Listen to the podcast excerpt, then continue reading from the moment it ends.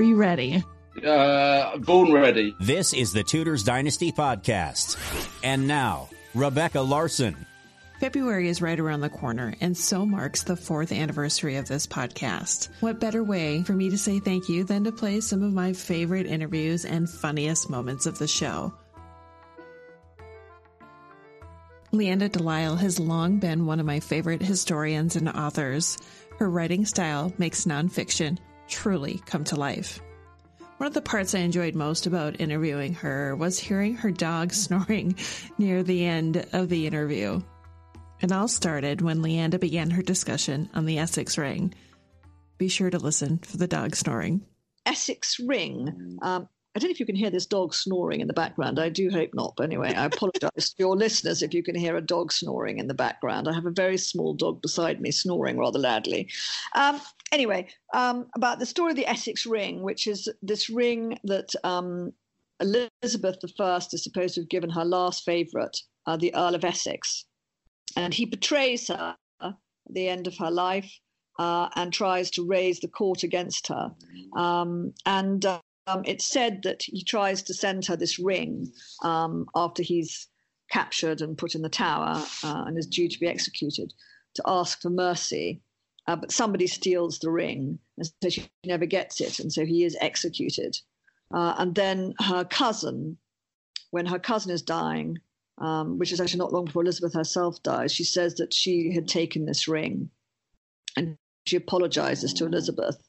Uh, and um, Elizabeth supposedly shakes this woman in her bed and says, you know, God may forgive you, but I never can. Anyway, the interesting thing is this ring actually exists and is currently in the museum in Westminster Abbey.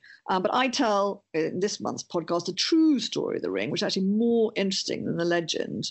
Um, and um, so people might enjoy that. It's only 10 minutes. One of the questions I've been asking all my guests lately is the time machine question at the end of the show. I really enjoyed Tracy Borman's answer to this question. If I could give you a time machine, what time and place would you travel to? Oh, gosh. Time and place. I think it would have, have to be um, April 1536, uh, Henry VIII's court, and I would be on Thomas Cromwell's shoulder uh, as he plotted, as I believe he did, but I'd like to find out for sure, as he plotted the downfall of Anne Boleyn and just find out exactly who was pulling the strings with all that. Was it Thomas Cromwell? Was it Henry VIII? Um, was Anne Boleyn really guilty? I don't believe that for a second, but I would love to go back and find out for sure. And then there was that time that Dan Jones probably got hate mail from the Ricardians, but I had to ask.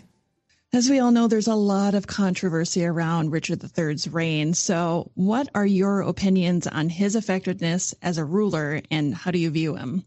Oh, God, you're just trying to get me into trouble. Uh, like, I. I almost despair of talking about Richard III because it's impossible to have a sensible conversation. I agree. Um, and uh, objectively, look, there's very little you can say because Richard ruled for such a short period of time. Um, he appeared to be and probably was a very sort of competent um, deputy or, or, one of a number of competent deputies to his brother Edward IV. Uh, however, the circumstances of his accession um, within the context of his nephew Edward V's succession um, were just fatal for everybody involved ultimately. And it's very hard to assess Richard's domestic legacy because there wasn't really one at all. I mean, look, people always point to some sort of apparently very progressive and forward thinking domestic legislation on being nice to poor people.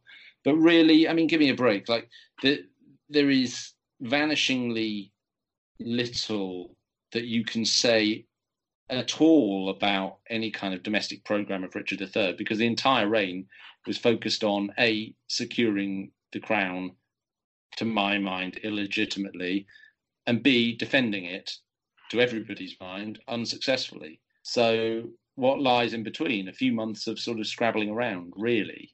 And and I resent actually you've even asked me this question because now as soon as people listen to this, they're going to start just hounding me on the internet once again.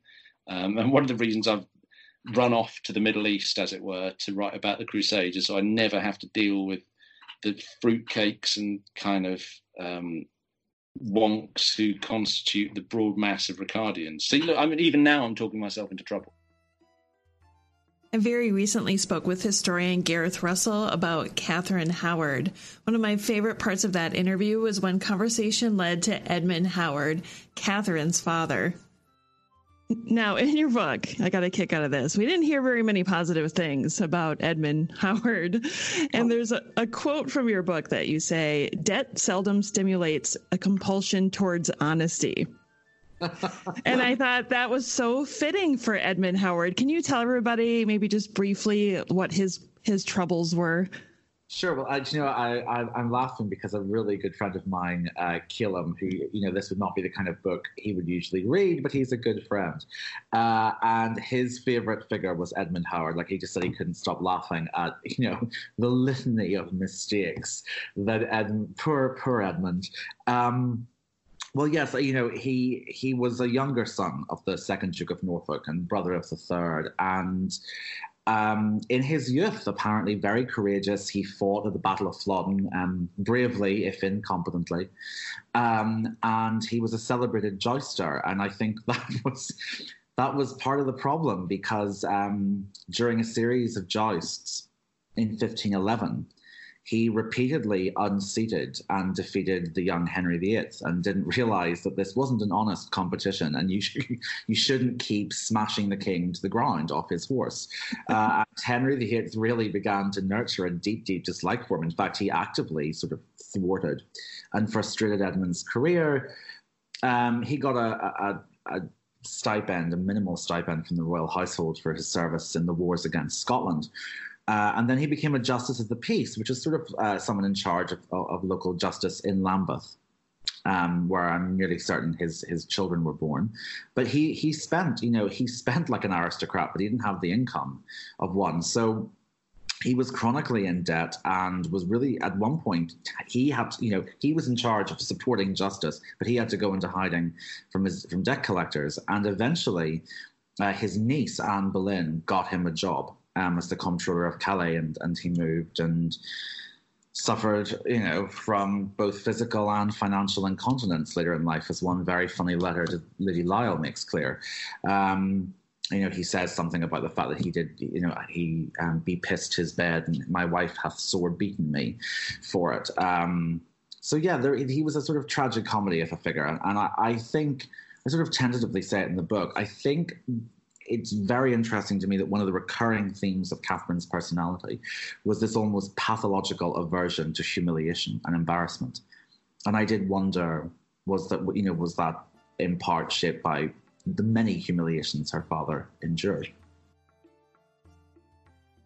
Sometimes there are rumors or incorrect information on the internet. Sometimes I ask my guests to answer the question Here's when historian Leanda de Lisle explained why Edward VI skipped over Frances Brandon in the succession. And one of the questions I think that comes up a lot in the Tudor world um, on social media is why did Edward VI skip over Lady Jane Grey's mother, Frances Brandon, in his device for succession? Well, I think that's a very good question. And he did ask Frances to come and see him while he was on his deathbed. Uh, we don't know what was said, but he presumably uh, gave her some good reasons for doing this.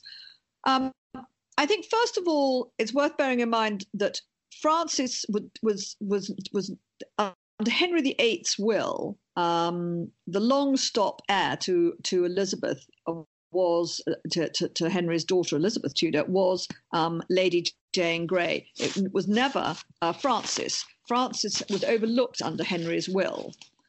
Um, and I think there are various reasons for this. I think actually the principal reason is that Henry wanted only very weak heirs to Edward. He didn't want Edward's reign threatened in any way. He was aware that Edward was going to inherit when he was only a child, that Henry would not live long enough for Edward to reach adulthood. Uh, and you have to remember that Henry VIII's uncles were the princes in the tower, the little boys who disappeared um, in the time of Richard III. And he did not want the same fate for his son. So he wanted to make sure that Edward didn't have any ad- adult heirs. Frances was an adult. She was married to an adult man, therefore a threat. Um, so he overlooked her and went straight to this little girl, Jane, who was the same age as Edward, approximately the same age as Edward. Next up, Nicola Tallis tells us what she found in her research on Margaret Beaufort that surprised her. What kind of surprises did you come across maybe while you were researching that you can share with us? I think I was really surprised by um, what a fun loving personality Margaret could be at times because I think, like many people, I had the traditional image of her in my head as being quite a dour, uh, serious, and very, very pious individual. And certainly she was very, very pious. But I think I was really surprised by how pleasure loving she could be. And, you know, we know she absolutely loved to be entertained. And throughout her accounts, we see payments sprinkled to all sorts of entertainers. Um, so, for example, on one occasion, she paid some Spaniards to dance the Morris for her. Uh, on another, she paid a child to sing a song for her. Um, she really, really loved chess and gambling. She was often known to place bets on the results of games of chess. And she also had two fools who um, I think were probably put to quite regular, regular use in her household. So she was a woman who, although undoubtedly very serious at times in her life, was also able to combine this with her ability to have fun. And she, you know, she sure did like to have a good time. And then there was that wonderful time when historian Dan Jones tells us how he turned his daughters off of history forever.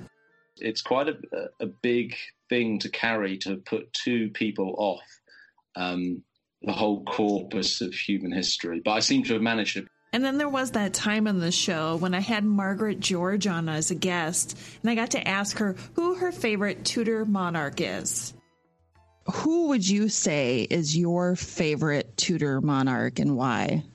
Well, first of all, we don't have that many to choose from. so there's only five of them. So I would say, of course, Henry. Uh, he's he's so operatic. He's so larger than life, and he lived a lot of different kind of phases because the young Henry was so different from the middle-aged Henry. It was different from the old Henry, and uh, you know he he created uh, a lot of social changes, but he also, in a way, was a victim of them. I mean, he had no he had no power over Martin Luther starting Protestantism, and uh, that certainly influenced his reign. He had no. Uh, he had no control over a lot of things in his life. He felt that he did, but but he really didn't. And I thought that that makes him very modern in lots of ways. I think we all feel like we don't have a lot of control over our lives, not as much as we'd like, anyway. But he's a fascinating character, um, and I I kind of wonder what he was like as a young man. I mean, meeting him as a young man would have been really interesting. Um, and he's kind of a tragic figure too, like Nero. He's my favorite one too, and I know a lot of people don't like him just because I think it's popular to dislike Henry VIII. Um, yes and you have that fantastic number that he, you know, allegedly executed 72,000 people, which makes me laugh because that's a lot of people. well, uh, yeah, and that's that's quoted and it's it's it's incorrect in the sense that he didn't execute them. that was the law in England. Um, a lot of people got executed, you know, for stealing sheep and, and things like that. But that was not directly because of Henry. But it makes a good soundbite you know, to say he executed 72,000 people. Um, but it was a very brutal time. You know, there was no, prisons were not to hold people. I mean, they weren't supposed to stay there. They weren't for rehabilitation. They were just a holding pen until they got executed, usually. So, yeah, that's laid at his door, but I don't think that's quite fair. If you're unfamiliar with the cable television show called Curse of Oak Island, well, I'm not sure this is going to make much sense to you, but I took this opportunity to ask historian Dan Jones about the show and about some of the legends behind the show. I hope you enjoy his answers, and if there's young ears listening, you might want to turn them away for the next couple. Whether or not you believe that they really buried a treasure 200 feet underground on Oak Island. Jesus Christ, no, of course not. That's mental. I, I, just had to get you. the, the day they find anything on Oak Island, that show it will be cancelled. Thank you so much for joining me on this best of episode of the Tudors Dynasty podcast. If you don't want to miss out on future episodes, please be sure to subscribe wherever you listen to podcasts. Thanks for checking out the Tudors Dynasty podcast. Read more. Read more on the blog at tudorsdynasty.com. Follow Tudors Dynasty on Facebook, Twitter, and Instagram. Subscribe to Tudors Dynasty on iTunes. Thanks for listening.